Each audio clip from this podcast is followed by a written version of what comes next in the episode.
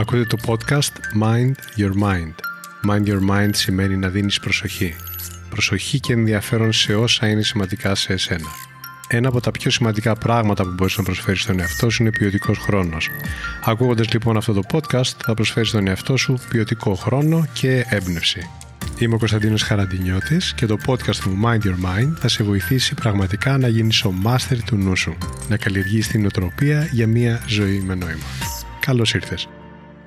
Φίλες και φίλοι, γεια σας. Σε αυτό το podcast θα μιλήσουμε για κάτι το οποίο εμποδίζει όλους μας να είμαστε η καλύτερη εκδοχή του εαυτού μας και αυτό είναι οι κακές συνήθειες.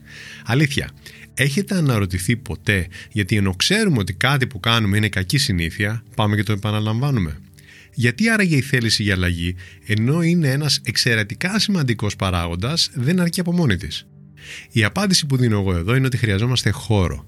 Χρειαζόμαστε χώρο στη ζωή μας, αλλά και χώρο στο νου μας, προκειμένου να υιοθετήσουμε νέες και καλές συνήθειες. Σκεφτείτε λίγο το εξής. Σύμφωνα με επιστημονικές έρευνες, το 45% της καθημερινής μας συμπεριφοράς αποτελείται από πράξεις που επαναλαμβάνουμε. Με τον ίδιο ακριβώς τρόπο. Στο ίδιο μέρος. Αυτοματοποιημένα. Ναι, ζούμε στον αυτόματο πιλέτο σε πολλά πράγματα.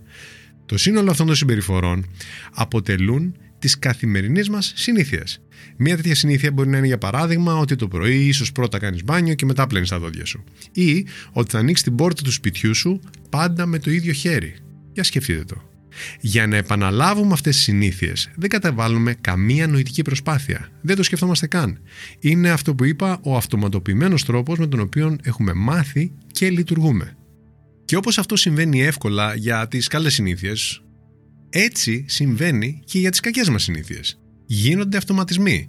Να λοιπόν γιατί η θέληση δεν αρκεί από μόνη της, επειδή κάπου βαθιά μέσα στον εγκεφαλό μας έχει εμπεδοθεί ένα μοτίβο συμπεριφοράς το οποίο πολλές φορές επαναλαμβάνεται από μόνο του. Εδώ λοιπόν θα μοιραστώ πέντε τακτικές που θα σας βοηθήσουν να κόψετε συνήθειες που δεν σας ωφελούν και σας κρατάνε πίσω ή έστω να τις αλλάξετε σταδιακά. Αν έχετε πάρει απόφαση να απελευθερωθείτε από αυτές, όσα θα ακούσετε θα σας βοηθήσουν πάρα πολύ. Πρώτον, κάντε αντικατάσταση αντί για διακοπή. Α πάρουμε για παράδειγμα ότι θέλετε να σταματήσετε να κοιτάτε τα email στο κινητό σας με το που ξυπνήσετε και πριν σηκωθείτε καν από το κρεβάτι. Ναι, υπάρχει κόσμος που το κάνει αυτό. Είναι πιο εύκολο να το πετύχετε αν βάλετε πρόγραμμα μόλις σηκωθείτε από το κρεβάτι να κάνετε συγκεκριμένα κάτι διαφορετικό.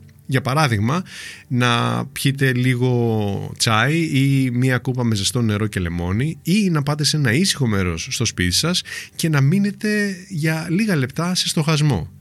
Αυτό που θέλω να πω είναι ότι πως έχετε πολύ μεγαλύτερες πιθανότητες να κόψετε την κακιά συνήθεια γεμίζοντας με κάτι άλλο το χρόνο που αφιερώνατε σε αυτήν. Σκεφτείτε δηλαδή εκ των προτέρων και πολύ συγκεκριμένα με τι θα την αντικαταστήσετε. Κάντε σχέδιο, ώστε εκείνη τη στιγμή να μην χρειάζεται να σκεφτείτε ιδιαίτερα τι πρέπει να κάνετε. Δεύτερο, αποφύγετε τις σκανδάλες, αυτά που σας πυροδοτούν. Σκεφτείτε καλά πόσο προσβάσιμα σας είναι τα μέσα που σας παρασύρουν στην κακή σας συνήθεια. Στο παράδειγμα τα email που σας είπα πριν, είναι προφανές πως αν δεν έχετε το κινητό δίπλα στο κομμωδίνο την ώρα που κοιμάστε, θα είναι πολύ πιο εύκολο όταν ξυπνήσετε να μην ασχοληθείτε με αυτό γιατί δεν θα είναι εκεί. Αφαιρέστε λοιπόν ή απομακρύνετε τις σκανδάλες, αυτά που πυροδοτούν την κακή συνήθεια, από το περιβάλλον σας. Δημιουργήστε συνθήκες ευκολίες για τον εαυτό σας και η αλλαγή θα γίνει σύντομα. Τρίτον, διαλέξτε το σωστό περιβάλλον. Είναι χαρακτηριστικό της ανθρώπινης φύσης μας να παρασυρώμαστε και να υιοθετούμε συμπεριφορές που υπάρχουν στο περιβάλλον μας. Αυτό μπορούμε όμως να το εκμεταλλευτούμε προς όφελός μας. Αν για παράδειγμα επιθυμείτε να περιορίσετε την καθιστική ζωή, θα είναι πολύ ευκολότερο να το κάνετε αν ξεκινήσετε jogging ή τρέξιμο ή yoga με κάποιον που ήδη το κάνει ή που έχει την ίδια επιθυμία. Αντίστοιχα, αν θέλετε να κόψετε το κάπνισμα, επιλέξτε για τις εξόδους σας μέρη που θα σας προσφέρουν διασκέδαση της αρεσκίας σας, αλλά δεν θα μπορείτε να καπνίσετε. Θα βάλετε δηλαδή μόνοι σας κάποιους όρους όπου θα σας διευκολύνουν. Το κατάλληλο περιβάλλον θα κάνει την προσπάθεια αυτή ευκολότερη. Τέταρτον, οραματιστείτε την επιτυχία. Στην προσπάθεια για αλλαγή, ίσως να έρθει εκείνη η στιγμή που θα αισθανθείτε απογοήτευση ή και κούραση. Είναι απολύτως φυσιολογικό. Είναι σημαντικό λοιπόν να διατηρείτε την επαφή σας με το σκοπό σας. Σε αυτό θα σας βοηθήσει πάρα πολύ το εργαλείο του οραματισμού. Αφιερώστε λίγα λεπτά της ημέρας και ιδανικά αυτό τις πρωινές ώρες, εκεί που ο εγκέφαλο είναι ακόμα φρέσκος, που δεν έχει ξυπνήσει καλά και είναι σε εκείνα τα νοητικά κύματα όπου γίνονται καλές καταγραφές. Καθίστε λοιπόν κάπου άνετα, σε ησυχία και φέρτε στο νου σας όλη την αίσθηση που θα έχετε όταν πλέον απελευθερωθείτε από την κακή συνήθεια που θέλετε να κόψετε. Αφιερώστε χρόνο. Δείτε με τα μάτια του νου. Δείτε τις λεπτομέρειες. Πώς θα αισθάνεται το σώμα σας αφού τα καταφέρετε; Ποια θα είναι η διάθεσή σας όταν έχετε πετύχει; Πώς θα λειτουργείτε μέσα στην ημέρα σας; Τι θα βελτιωθεί στην καθημερινότητά σας, στις σχέσεις σας; Εμείς οι άνθρωποι διαθέτουμε την ικανότητα, την εξαιρετική ικανότητα της φαντασίας. Θα την έλεγα δύναμη. Η φαντασία είναι μία δύναμη. Είναι ένα πολύ μεγάλο εργαλείο αν το χρησιμοποιήσουμε και το χειριστούμε σωστά. Δημιουργήστε λοιπόν στο νου σας ένα καλό σενάριο.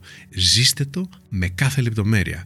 Βιώστε όλα τα συναισθήματα που θα γεννηθούν από την επιτυχία σας, σαν να έχει δηλαδή ήδη συμβεί. Μπορείτε ακόμα να γράψετε σε χαρτί αυτά τα σενάρια χρησιμοποιώντας θετικές εκφράσεις όπως «Είμαι υγιής επειδή κάνω αυτό», «Είμαι ήδη ήρεμος επειδή κάνω αυτό». Βρείτε τι ταιριάζει σας καλύτερα. Γράψτε όμως σαν να σας συμβαίνει ήδη και διαβάστε αυτό το σενάριο, κάντε ανάγνωση κάθε μέρα. Ο συστηματικός οραματισμός εκπαιδεύει τον νου και τον βοηθά να χτίσει εκείνα τα μοτίβα συμπεριφοράς που οδηγούν στην επιτυχία και στην επίτευξη του στόχου. Πέμπτον, επιβραβεύστε την επιτυχία και προετοιμαστείτε για την αποτυχία. Βάλτε μικρά και εφικτά ορόσημα στην προσπάθειά σας και ανταμείψτε τον εαυτό σας κάθε φορά που φτάνετε εκεί. Το δώρο μπορεί να είναι κάτι που ευχαριστιέστε. Η ανταμοιβή να είναι κάτι το οποίο σας ικανοποιεί. Προσέξτε όμως να μην έχει σχέση με την κακή συνήθεια, ενώ δηλαδή μην κάνετε ως δώρο στον εαυτό σας αυτό που προσπαθείτε να κόψετε. Θα αποτύχει είναι πολύ σημαντική η επιβράβευση. Συμβαίνει συχνά να έχουμε σταματήσει να λέμε μπράβο στον εαυτό μας για τις μικρές καθημερινές μας επιτυχίες ή κατακτήσεις και είναι πολύ σημαντικό να το θυμόμαστε και να το κάνουμε. Γιατί μας θυμίζει την αξία της προσπάθειάς μας. Επίσης, θα σας πω κάτι πολύ πολύ σημαντικό. Η αποτυχία είναι μέσα στο πρόγραμμα. Είναι σχεδόν βέβαιο ότι θα έρθει εκείνη τη στιγμή που δεν θα τα καταφέρετε. Παρατηρήστε το γιατί συνέβη αυτό, σαν να έχετε βγει έξω από τον εαυτό σας, χωρίς όμως κριτική διάθεση. Όχι αυτό το «Ωχ, απέτυχα, δεν αξίζω». Μην μιλήσετε άσχημα στον εαυτό σας και μην τον αποθαρρύνετε. Προσέξτε το αυτό. Οι λόγοι για τους οποίους αποτύχατε μπορούν να σας μάθουν, να γίνουν δάσκαλος. Δάσκαλος και οδηγός για το τι θα κάνετε καλύτερα την επόμενη φορά. Συνεχίστε με την ίδια θέληση, με συνέπεια και με ενθουσιασμό. Γιατί αποτυχία δεν υπάρχει. Υπάρχει μόνο feedback, ανάδραση βλέπω τι έγινε και παίρνω πληροφορίες για να δουλέψω καλύτερα. Αυτές ήταν οι πέντε απλές τακτικές λοιπόν που θα σας βοηθήσουν να βγάλετε από τη ζωή σας κάποια κακή συνήθεια, κάτι που δεν επιθυμείτε να έχετε πια. Εφαρμόστε τις και η προσπάθειά σας θα γίνει σίγουρα ευκολότερη και πιο προσβάσιμη. Πριν σας χαιρετήσω, θέλω να σας πω το εξής. Δώστε προσοχή στις μικρές και καθημερινές σας συνήθειες. Αυτές είναι τελικά που κάνουν τη διαφορά. Αυτές είναι που θα κάνουν τη διαφορά αν κάτι αλλάξετε. Και η διαφορά θα είναι ανάμεσα σε μια ζωή που μπορείτε να απολαμβάνετε και σε μια ζωή που μπορεί να σας αφήνει με ένα αίσθημα ελιπές. Όποτε το θελήσετε, είμαι εδώ να σας υποστηρίξω με διάφορους τρόπους. Μπορείτε να δείτε τι προσφέρω στο site μου www.konstantinosc.com Να είστε όλοι καλά. Αυτό λοιπόν ήταν το Mind Your Mind. Η καλύτερη ώρα να με ακούτε είναι όταν θέλετε έμπνευση και ηρεμία. Κάντε follow για να λάβετε ειδοποίηση για το επόμενο επεισόδιο. Θα το βρείτε παντού. Spotify, Apple, Google, αλλά και όπου αλλού εσείς το ακούτε. Μέχρι το επόμενο επεισόδιο, πρόσεξε πώς σκέφτεται το μυαλό σου. Μπορεί να σε πάει όπου το ζητήσεις. Γεια χαρά!